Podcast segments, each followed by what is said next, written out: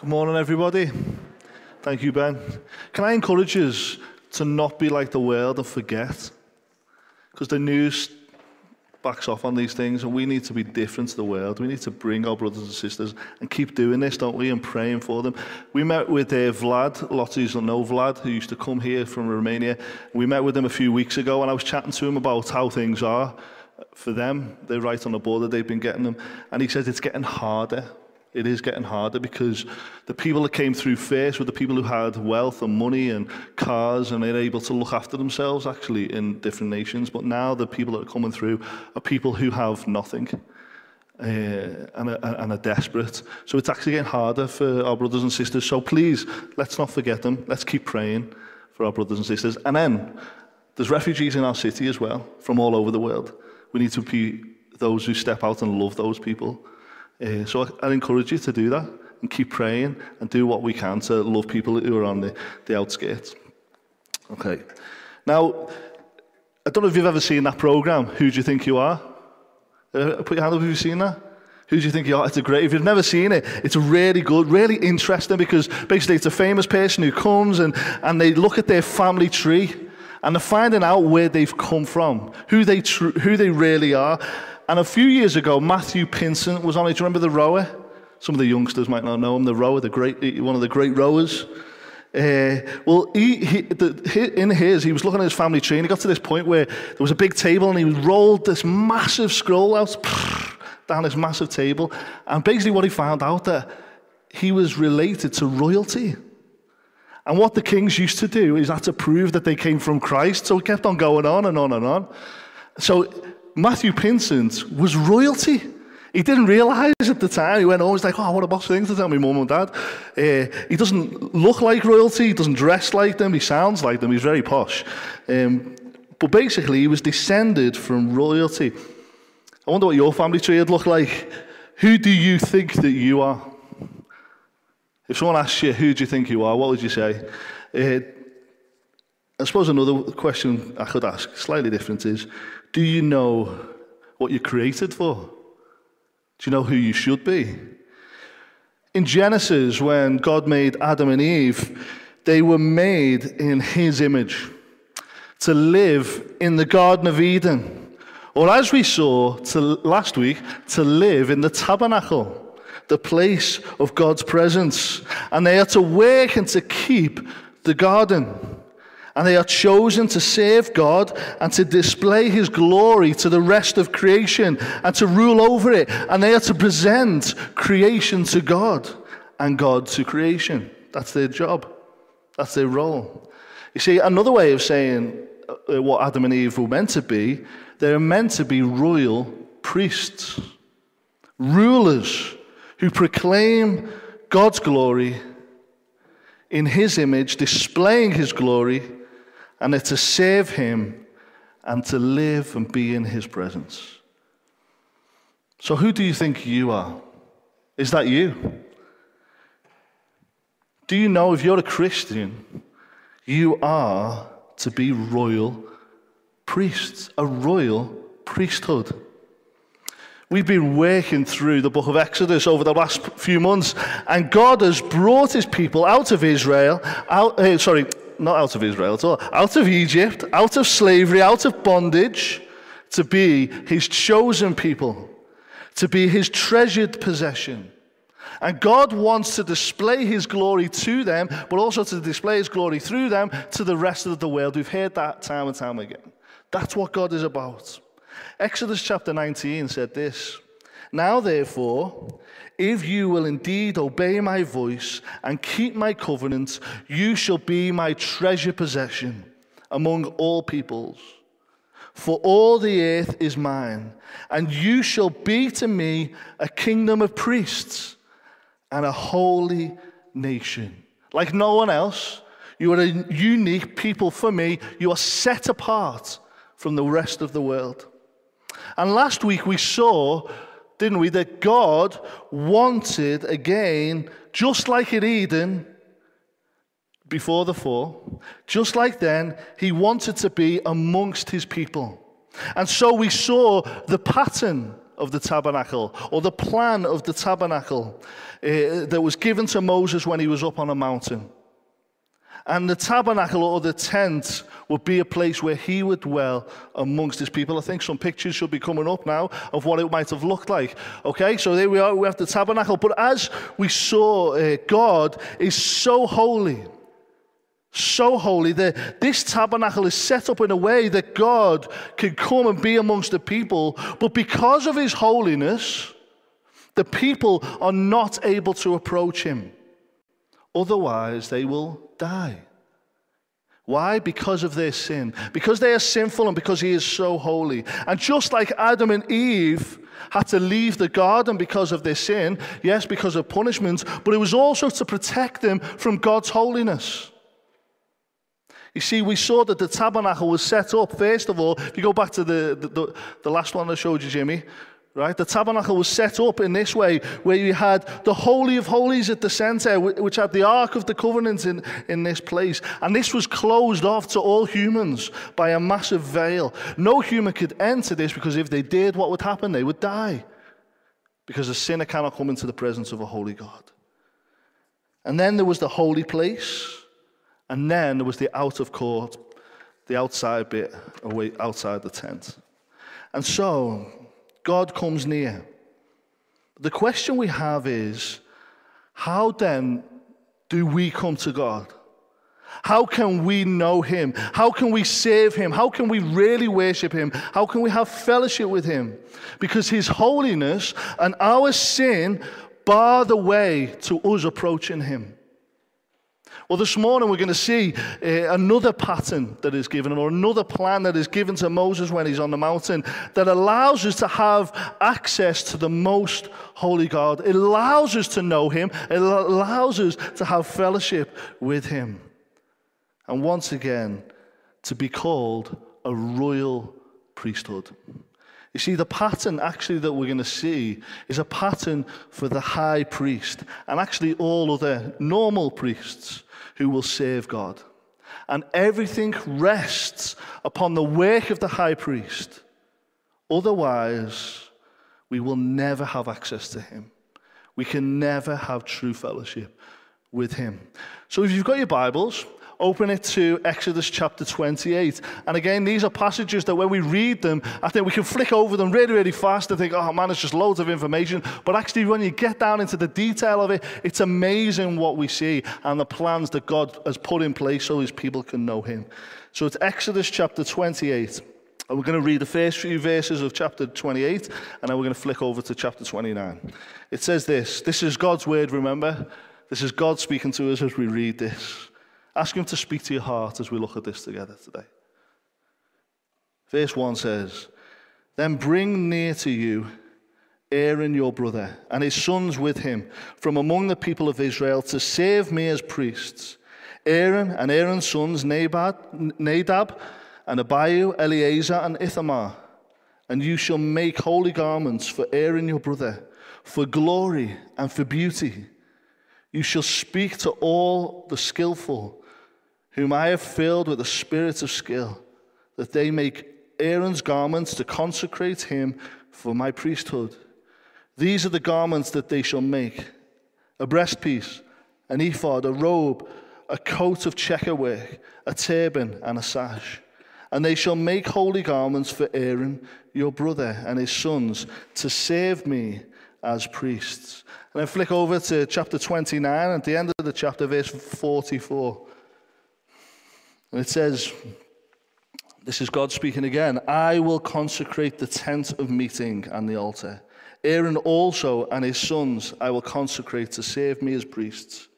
I will dwell among the people of Israel and will be their God.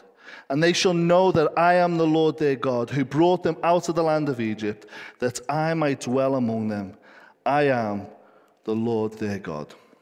Let's pray again. Father, we thank you for the truth of your word. We thank you that it is living. And Lord, forgive us when we just brush over passages like this with what seems like just lots of information. Because actually, this is you speaking to us. This is you showing us who we are, who, who the Lord Jesus is. So, Father, help us to marvel at your heart this morning for us. Help us to marvel at your Son, the Lord Jesus. And Lord, if there's not someone here this morning who doesn't know you, show them for the first time that they can know you because of Christ. And Father, I ask that you would save.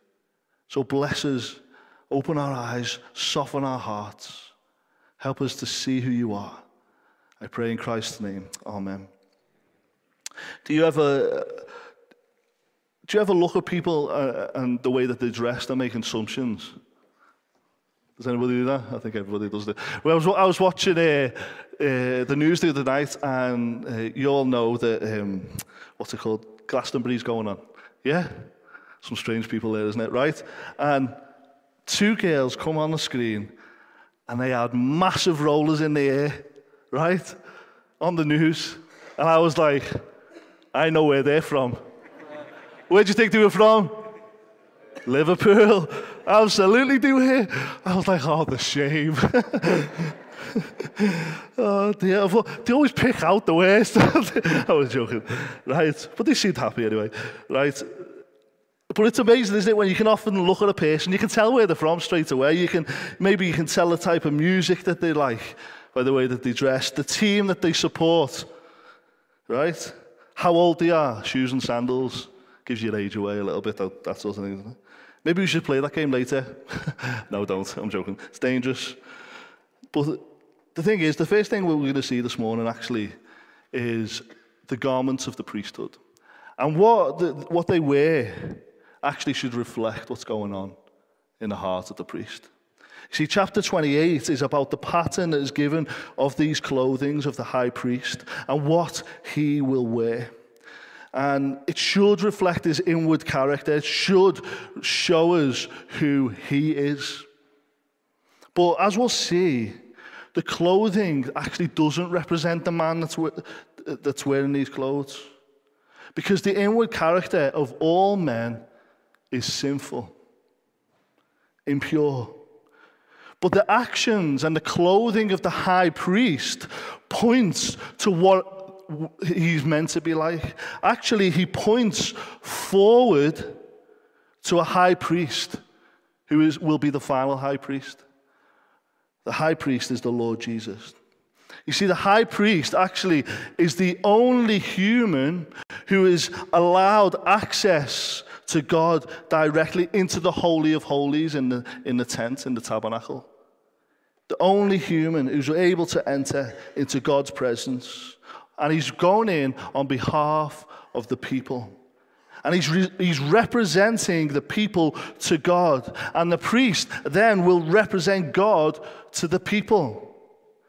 And you may be thinking then, okay, well, who is this high priest? For the people of Israel in, in, in the wilderness or at the mountain, who is going to be the high priest? You might think the obvious answer is Moses. Because actually, he has been like a priest. He's the one who's been going into the presence of God for the people. But no, it's not. Surprisingly, it's his brother, it's Aaron.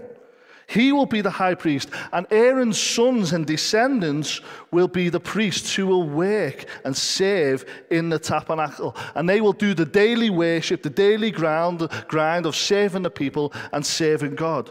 And so, what we are given here is a pattern of clothing that the high priest must wear.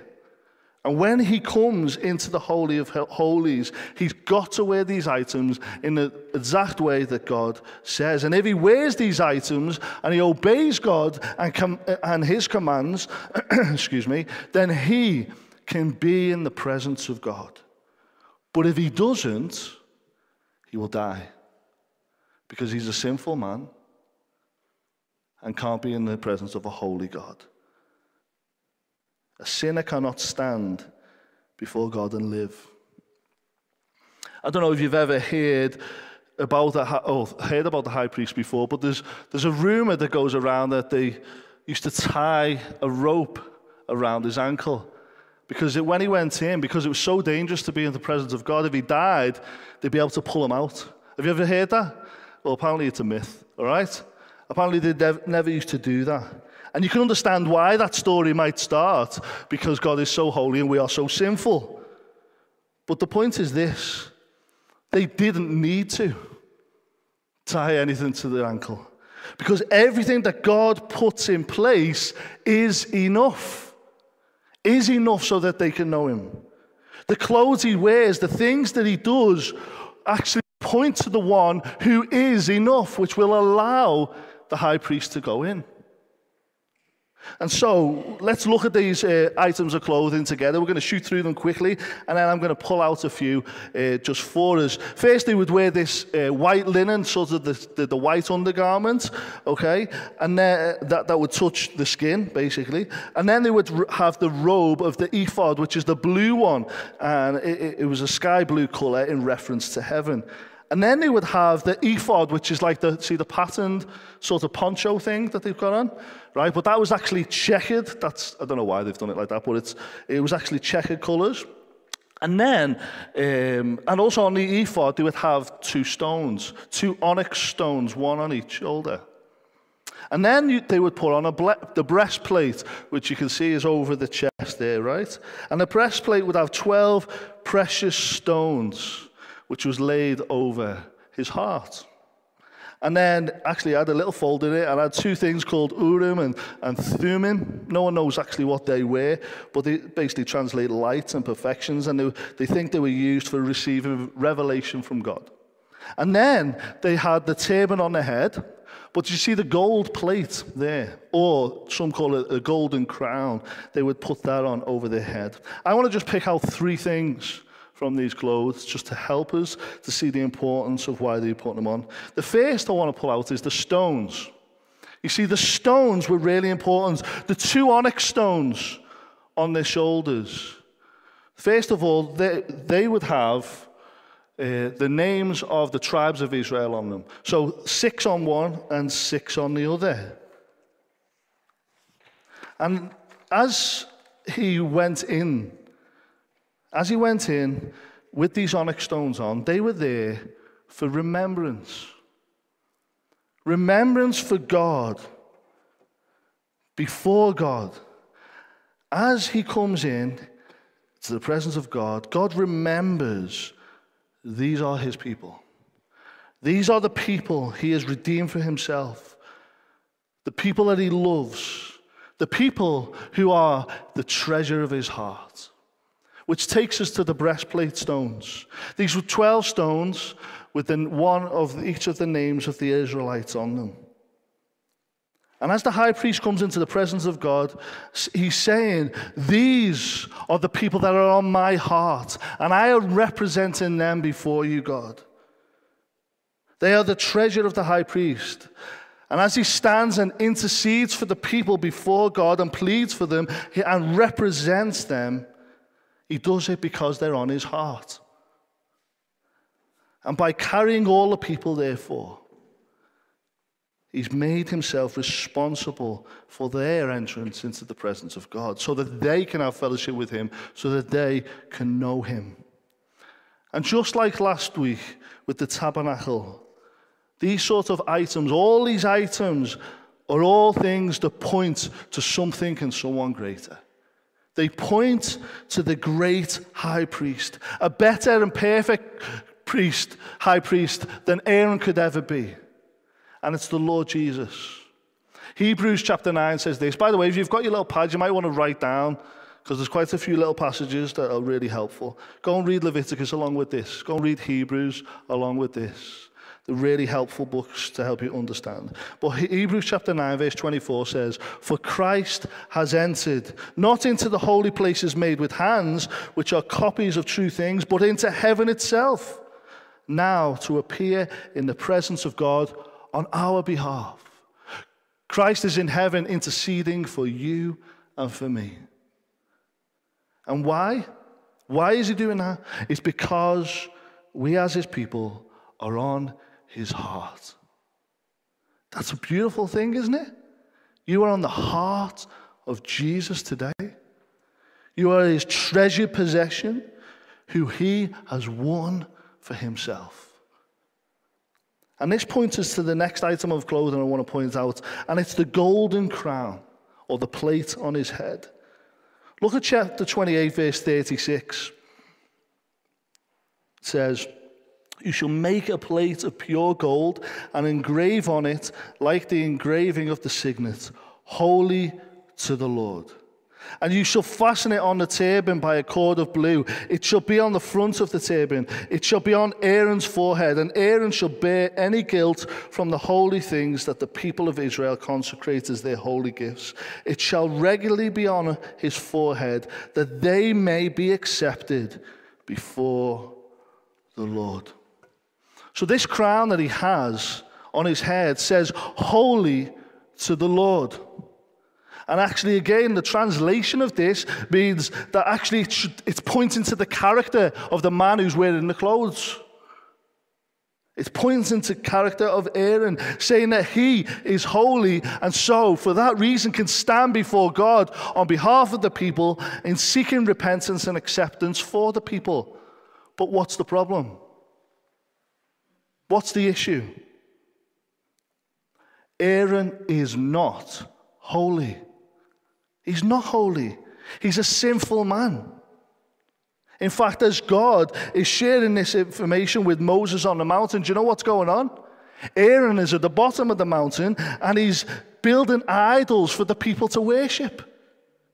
He's already breaking the commandments of God. How can he wear a crown saying, a royal crown even, saying holy to the Lord? Look at verse, uh, turn over to chapter 29 and verse 10. This is what God said he has to do. You shall bring the bull before the tent of meeting.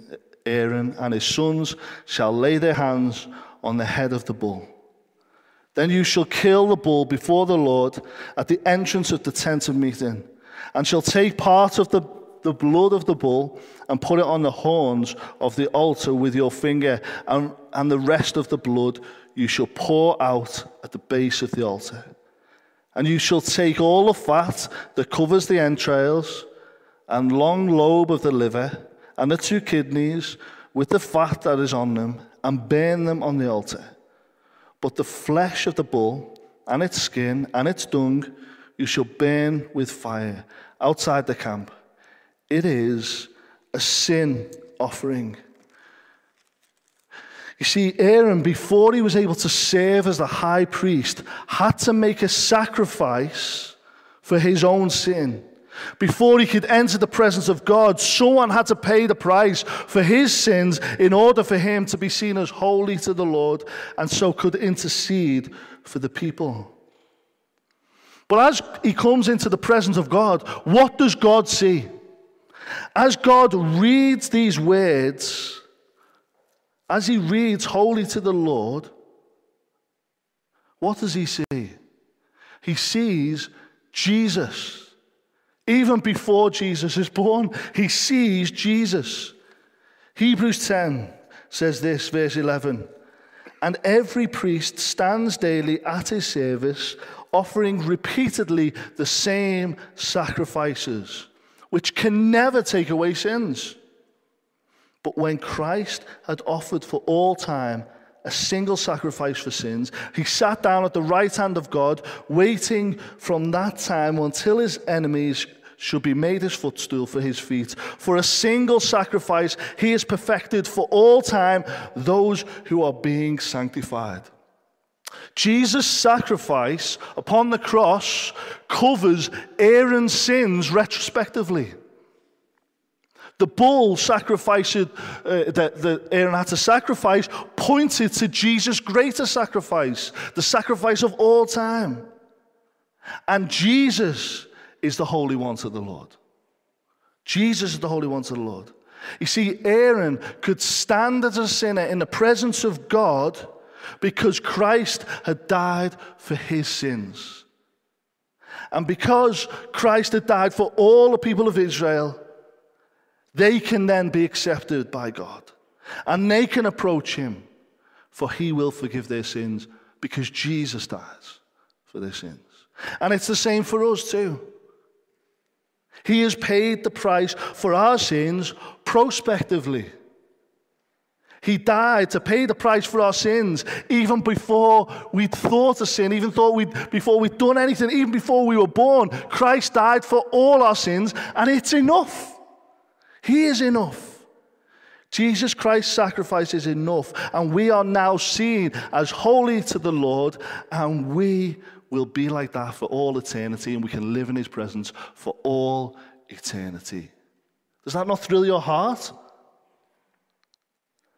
Look at the next few verses in Hebrews 10, from verse 15.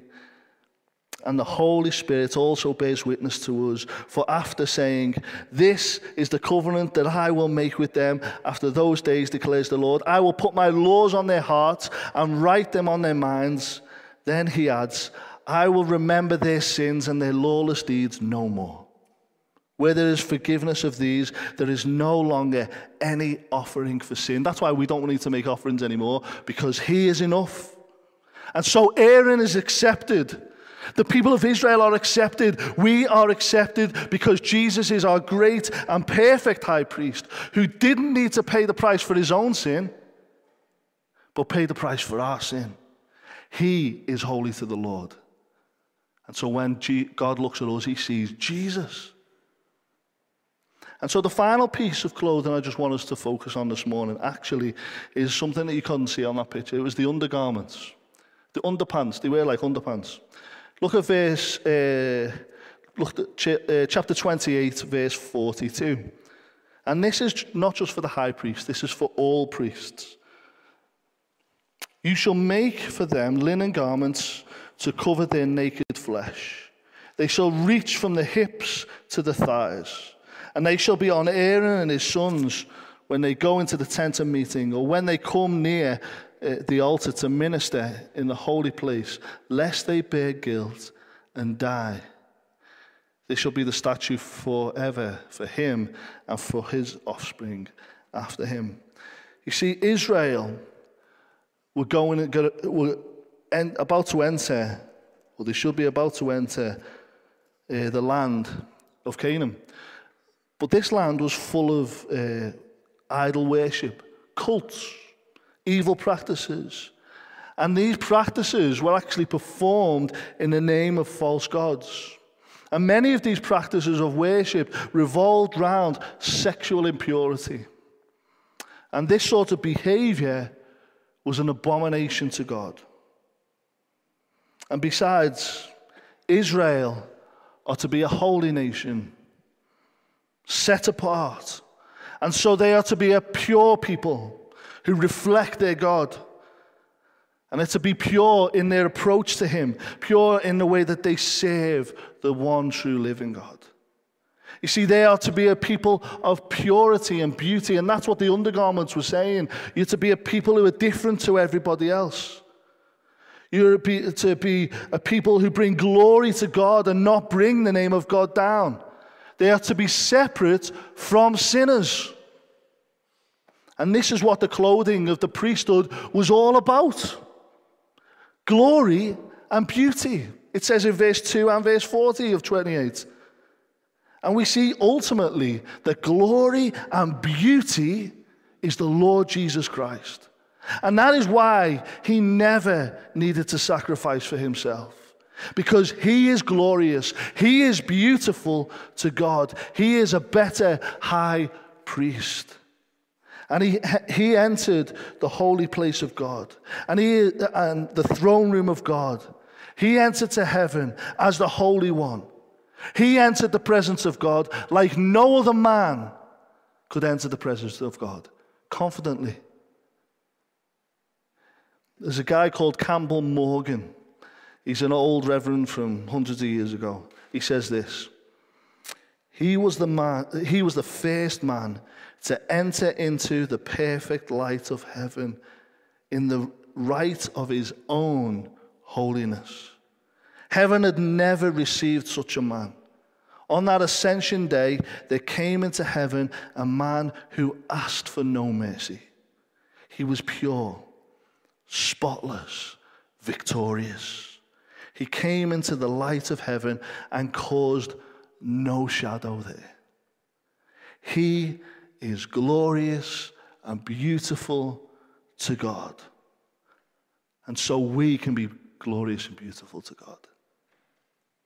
And I don't know, uh, you would have I've said before, and it says in verse 4, 1 and 40, that Aaron's sons actually would step alongside him as the high priest. They would serve alongside him. And so they also should reflect his glory and beauty as high priest, as we should. Those of us who know Jesus, our Lord and Savior, are to be set apart, are to be a royal priesthood, a holy nation. I think you know this passage well. 1 Peter 2. Says, But you are a chosen race, a royal priesthood, a holy nation, a people for his own possession, that you may proclaim the excellencies of him who called you out of darkness into his marvelous light. Once you were not a people, but now you are God's people. Once you had not received mercy, but now you have received mercy. You see, we are to be a priesthood. We are to look to Jesus, our great and better high priest, and stand alongside him and reflect him in his glory and beauty. And we're to be separate from sinners because that is not who you are anymore. When I ask you, who do you think you are? If you know Jesus, you are not a sinner, but you are a royal priesthood. But how can we be? How can we become and how can we be this royal priesthood that we're called to be? Well, the next two points uh, should help us with this. We've seen the garments of the priesthood. Now we see the creation of the priesthood. You see, ch- chapter 28 co- points completely to Christ and magnifies Christ. Go and read it, go and study it, and see how wonderful God is for giving us Jesus. But now we get to chapter 29, and it points to how we are able to be a priesthood under Christ's priesthood.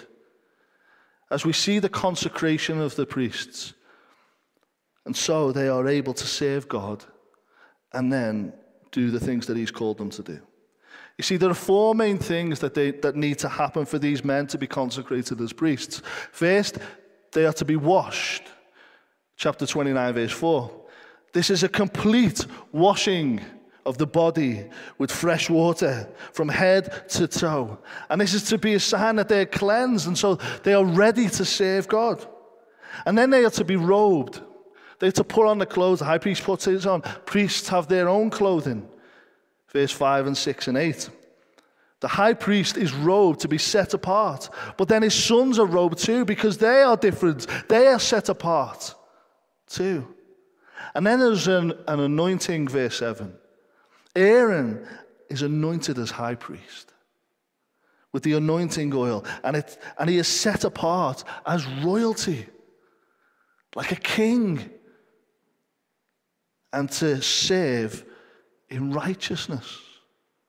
And then there's a cycle of sacrifices. We have the sin offering, and then we have the burnt or food offering, and then there's the, the wave or fellowship offering. And actually, when you look at these four things that happened, only one of them can be associated with Jesus. And that's the anointing. It was the kings who were anointed, the royalty that were anointed. And Jesus Christ is the anointed one. That's what his name means the Messiah, the anointed one, God's royal king. But actually, all four of these point to us as believers of, uh, of Christ. First, the washing. I want to go back to Hebrews chapter 10 and read again. It says, Therefore, brothers, since we have confidence to enter the holy places by the blood of Jesus, by the new and living way that, that he opened for us through the curtain. That is, through his flesh. And since we have a great high priest over the house of God, let us draw near with a true heart in full assurance of faith, with our hearts sprinkled clean and an evil conscience, uh, from an evil conscience, and our bodies washed with pure water. We have been cleansed as Christians. We have been washed completely from our sins by the blood of Jesus. His sacrifice has made us clean. And so now we can come into the presence of God knowing that we are cleansed, knowing that He doesn't see us as sinners anymore, knowing that we are washed clean. And so, because we are washed clean, then we are robed. We've been robed with His righteousness. Imputed righteousness, it's called. It's His righteousness placed upon us. It's a wonderful truth. When you think of what you are like, and yet God doesn't see you like that, He sees you as right. You are robed in Christ's righteousness. When God looks at us, He sees holy to the Lord. I nearly did a stay there and went, Amen. but it's true, we should be shouting amen to that. We've been robed in his righteousness. He has made us king, a kingdom of priests. Revelation 1 says, To him who loves us and has freed us from our sins by his blood and made us a kingdom of priests. To his God and Father. To him be glory and dominion forever and ever. Amen. We are robed in his righteousness, and because of that, we are anointed. We have been anointed. We are set apart as royalty. Can you believe you are royalty? You don't need to roll out a scroll to tell you. Jesus has made you royalty, anointed you as one of his royal priesthood. Fourthly, the sacrifice. Because of the sacrifice, we enter into a relationship and service for Him. Giving our whole lives in serving Him, not by what we've done.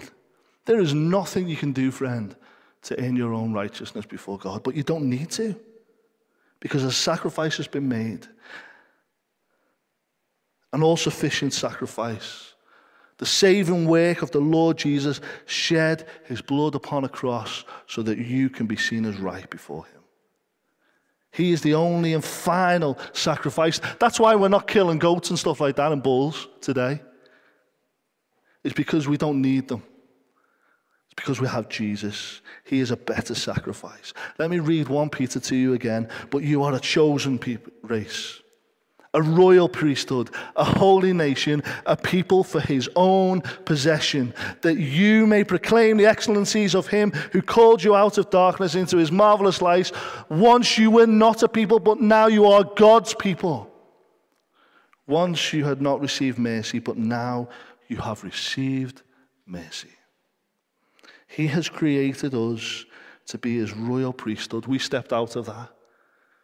But now we are recreated in Christ so that we can live as his priesthood. And that's our last point this morning living as a priesthood. You see, there's two things here this morning. We need to see that we, we live in faithful fellowship and faithful service to him. Faithful fellowship. You see, Aaron and his sons actually accepted what God called them into. And we know that because they sit and they eat the sacrifice. They eat the fellowship and have fellowship with God. You know, when we come to this and we eat and we take communion together each week, what are we doing? We are proclaiming Christ and what He has done for, for us.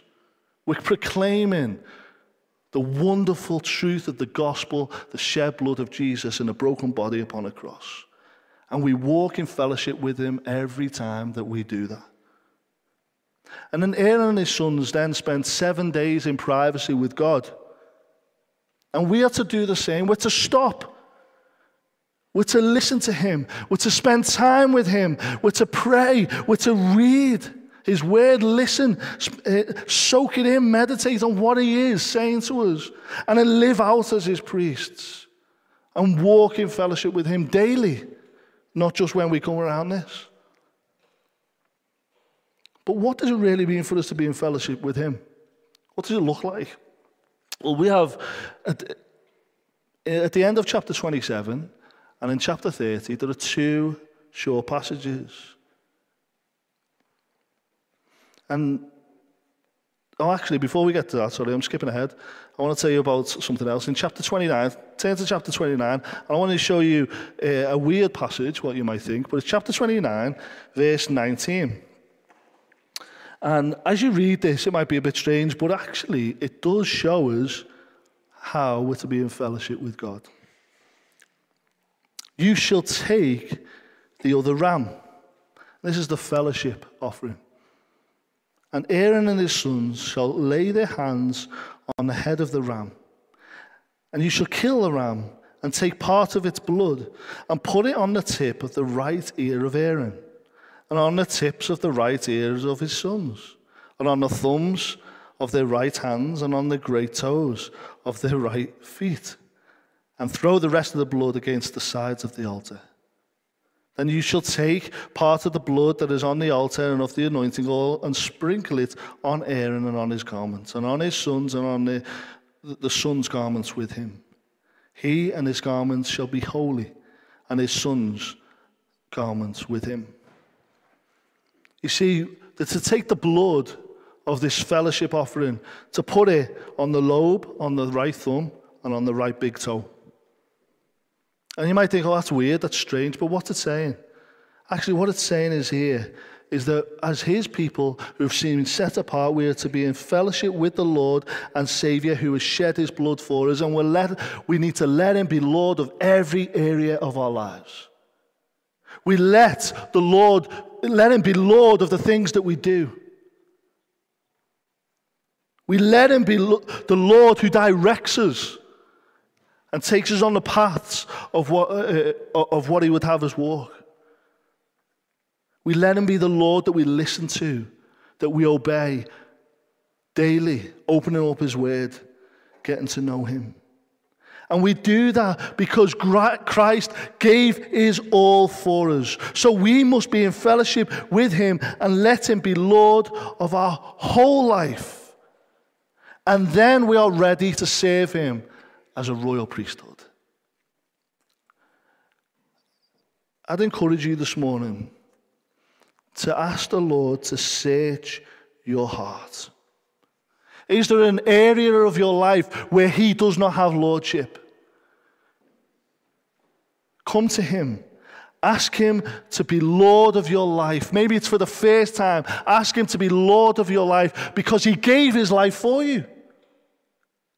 And if there's an area in your life where He doesn't have Lordship, come to Him afresh today and say, Lord, own me because I belong to you. You see, we have faithful fellowship. And when we have faithful fellowship with Him, then we can faithfully serve Him. What does it look like to be a faithful serving priesthood?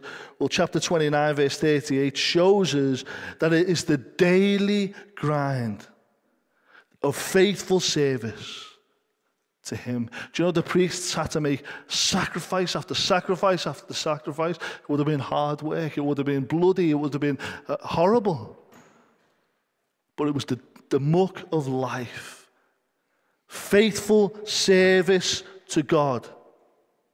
Proclaiming the excellencies, pointing to what Christ has done, proclaiming the excellencies of who. Uh, of him who called you out of darkness into marvelous light. Daily sacrifice to acknowledge what God has done. That's exactly what it is for us to be his priesthood. A daily laying down of our lives before him. It is setting our affections on him daily. Why? Because he set his affections on you while you were still sinners setting your affections on Him daily. We're to dress ourselves in, in His beauty, His glory, the glory of the Son, through faithful worship in all areas of our lives. You see, chapter 28 and 29, as I said before, have these two passages, one at the, just before it, one just after. The first one is the continual lighting of the lamps for the priest. Every day, morning and night, keep the light lamp, keep it lit, keep it lit. It never goes out. At the other end, chapter 30, it was the continual lighting of the incense that goes up to God and a pleasing aroma to Him. Continual service, continually doing that. You see, these verses tell us to do faith, what to do faithfully for His glory. We are to display the light of the gospel. That's what we do as the priesthood. As a church, we display the light of the gospel to the world. And we continue to do it until he comes again, until it's enough. We're to display Jesus to the world. He is the light of the world, and we're to reflect him as his people. We are a royal priesthood to the world. And we'll do that as well by praying. Like the incense going up to God, are like prayers, the smells going up to God, and we come and we bring and we intercede for the people and we pray. Don't give up hope. Pray for people who are lost. Because you know, when you do, it's a sweet aroma to God. He wants to save people. Through proclaiming and through the prayers of his people, he works. You see, this is what it looks like to serve faithfully. Maybe it's something we can unpack in our GCs this week. What does it practically look like for us individually, but as a church, to be a priesthood for God so that the world sees who we are. You see, how is your fellowship with Him? How is your fellowship with Him? Be honest. I mean, He knows what it's like. None of us has perfect, perfect fellowship with Him, we know. But where is your heart before God? How is your service before Him? Are you making much of Jesus? Do you long to see Jesus' name proclaimed? Ultimately, who are you? Who do you think you are? Listen, if you haven't come to Jesus, if you haven't asked Him to be your Lord and Savior, you haven't you asked Him for forgiveness of your sin, to be Lord of your life, you will never, never know Him. You will never be with him. You will always be outside of the tent. You will never be able to come into his presence. And you will go to a lost eternity without him. The Bible is very clear on that. But if you call on him today, if you repent of your sin, put your trust in what Jesus did on the cross, the final sacrifice, if you come to Him today, you can know Him personally and you can walk into His presence with holy to the Lord. Not because of anything that you do, but because of what He has done upon a cross. Why wouldn't you come to Him? He's given everything for you. You might have been sitting in these pews, well, it'll only be for a year or so, but you might have been coming to church all your life. That doesn't matter. Is Christ your Lord? Are you holy to God? If you know Him, take this with you. You are a chosen race. You are a royal priesthood, a holy nation, a people for His own possession. That gets me, that one. That you may proclaim the excellencies of Him who called you out of darkness into his marvelous light. Once you were not a people, but now you are God's people. Once you had not received mercy, but now you have received mercy. A royal priesthood. Let's pray. Father, we thank you for our great high priest. We thank you for Jesus. Thank you that he is enough. Thank you that he is better. And Lord, thank you that, in fact, we marvel at the fact that we have been called and set apart, and we are now a royal priesthood. And you look at us and you see holy to the Lord because you see Christ. Oh, Father, we marvel at Jesus this morning, and we thank you for him. Amen. We're going to continue to just think about what that sacrifice meant. And we're going to uh, uh, eat bread together and we're going to drink some juice together. If you don't know Jesus as your Lord, please let it pass. But think about that sacrifice, what Jesus has done for you. If you do know Jesus, take this with thankful hearts. Let me read from Hebrews 10 again, just to help us set our minds on what Jesus has done. And every priest stands daily at his service, offering repeatedly the same sacrifices which can never take away sins. But when Christ had offered for all time a single sacrifice for sins, he sat down at the right hand of God, waiting from that time until his enemies should be made a footstool for his feet. For by a single offering he has perfected for all time those who are being sanctified. And the Holy Spirit also bears witness to us, for after saying, This is the covenant that I will make with them. After those days, declares the Lord, I will put my laws on their hearts and write them on their minds. Then he adds, I will remember their sins and their lawless deeds no more. Where there is forgiveness of these, there is no longer any offering for sin. Let's eat and drink and be thankful.